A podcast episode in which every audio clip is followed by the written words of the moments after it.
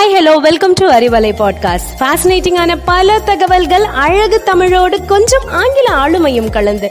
கற்க கேட்க here we go with 360 degree of fantabulous learning with Arivalai podcast brought to you by Bharathi educational institutions Reddipatti Namakkal Arivalai நேயர்களுக்கு அன்பான வணக்கம். உங்களோடு இணைந்திருப்பவர் நிதர்ஷ்னா ஒன்பதாம் வகுப்பு பாரதி மேல்நிலைப் பள்ளி ரெட்டிப்பட்டி. இப்போ நம்ம சந்திக்கிற திருவிழா பொது தேர்வு பொதுவா நம்ம வாழ்க்கையில் இறுதி என்பதே கிடையாது. எல்லாமே தொடக்கம்தான். தேர்வு வெற்றியோ தோல்வியோ இது தொடக்கம். தொண்ணூறு மதிப்பெண்களுக்கு மேல் பெற முடியுமா? கல்லூரிகளில் சேர இடம் கிடைக்கிற அளவுக்கு மதிப்பெண்களை பெற முடியுமா? இது போன்ற சிந்தனைகளுக்கு துளியும் இடம் தரக்கூடாது. முழு திறனையும் தேர்வுக்கு தயாராவதற்கு மட்டும் பயன்படுத்த வேண்டும். முழு கவனத்தையும் தேர்வில் செலுத்தி மன உறுதியுடன் தேர்வை எதிர்கொண்டால் வெற்றி நிச்சயம்.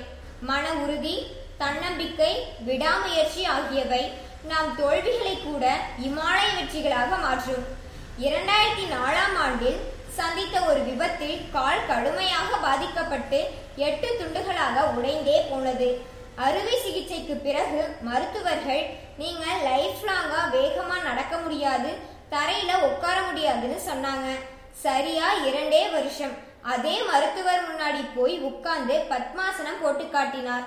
பத்மாசனம் போடும்போது டாக்டர் ஐயையோன்னு கத்த ஆரம்பிச்சிட்டாரு. இருபது வருட சர்க்கரை நோயாளி ஆரம்பத்துல சர்க்கரை நோய்க்கு பயந்து ஓட ஆரம்பிச்சவரு இப்போ அதுவே சாதனையாகி விட்டது என்று சொல்பவர் யார் தெரியுமா? சென்னை உயர்நீதிமன்றத்தில் வழக்கறிஞர் முன்னாள் மேயர் பின் சட்டமன்ற உறுப்பினர் இப்பொழுது தமிழக சுகாதார அமைச்சர் திரு மா சுப்பிரமணியன் அவர்கள். பத்தாம் வகுப்போடு அவரோடு படிப்பு முடிஞ்சிருச்சுன்னு நினைச்சிருந்தா இன்னைக்கு வழக்கறிஞராக ஆகியிருக்க முடியாது. அறுவை சிகிச்சைக்கு பிறகு நடப்பதே கடினம் என்று சொல்லப்பட்ட சூழல்ல யோகா பயிற்சி எடுத்துக்கொண்டு ஓடவும் தொடங்கினார். முதலில் சாதாரணமாக சாலை ஓரங்களிலும் பூங்காக்களிலும் பத்து ஆண்டுகளாக ஓடிக்கொண்டிருந்த இவருக்கு திடீரென மாரத்தான் கனவும் எட்டி பார்த்தது. இரண்டாயிரத்தி பதினாலில் பாண்டிச்சேரியில் நடந்த மாரத்தான் போட்டியில் கலந்து கொண்டு ஓடினார். பாதையில் நின்றுவிடக் கூடாது என்பதில் உறுதியாக இருந்த அவர் இருபத்தி ஒரு கிலோமீட்டர் தூரத்தை முழுமையாக நிறைவு செய்தார். இதுதான் அவருடைய முதல் மாரத்தான். இந்த போட்டி கொடுத்த உத்வேகம் அடுத்த ஒரு மா- ஆண்டில் இருபத்தி ஐந்து மாரத்தான் ஓட்டத்தை நிறைவு செய்ய வைத்தது. இது இந்திய புக் ஆஃப் ரெக்கார்ட் சாதனையாகவும் பதிவாகியது. இருபத்தி ஒன்பது ஓடி ஆசிய சாதனையாளர் மூணு வருஷத்துல ஐம்பது ஓடி உலக சாதனையாளர் நாலு வருஷத்துல எழுபத்தஞ்சு அஞ்சு வருஷத்துல நூறு என இப்போ தனது நூத்தி முப்பத்தி ஒன்னாவது மாரத்தானை சென்னையில் ஓடினார்.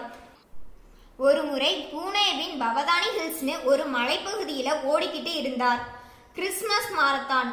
மலைப்பகுதி என்பதால் கடுமையான ஏற்ற இறக்கங்கள் கொண்ட மாரத்தான். கூட ஓடி வந்த பெரியவர் நான் மும்பையில இருந்து வர்றேன். இது எனக்கு நாற்பத்தி ஒன்பதாவது மாரத்தான். என்னுடைய அறுபது வயதுக்குள் அறுபது மாரத்தான் ஓடி முடிக்க வேண்டும் அப்படின்னு சொன்னார். எதனால் இந்த இலக்கு என கேட்டார். சென்னையில் சுப்பிரமணியங்கிறவரு அஞ்சு வருஷத்துல நூறு மாரத்தான் ஓடினேன்னு சொல்லியிருக்காரு. அதனால அவரை முன்மாதிரியாக எடுத்துக்கிட்டு நானும் ஓடறேன்னு சொன்னார். இப்படித்தான் நம்ம எந்த செயலையும் தீர்க்கமாக நினைச்சா சாதிக்க முடியும். நம்ம வாழ்க்கையும் ஒரு மாரத்தான் ஓட்டம்தான். சின்ன வயசுல குழந்தைகளாக விளையாடி ஓடுறோம். பத்து வயசுல படிப்பை தேடி ஓடுறோம். இருபது வயசுல வேலைக்காக ஓடுறோம். முப்பது வயசுல செட்டிலாக ஓடுறோம். நாற்பது வயசுல பிள்ளைகளுக்காக ஓடுறோம். இந்த மாரத்தான் ஓட்டம் நம் கடைசி காலம் வரை ஓடிக்கொண்டே தொடர்ந்து ஓடி நாம் நம் உடலை மனதை சுறுசுறுப்பாக வைத்தால் நம் வாழ்க்கையில் நாமே சிறந்த வெற்றியாளர். மீண்டும் ஒரு வெற்றியாளருடன் உங்களை சந்திக்கிறேன். நன்றி வணக்கம்.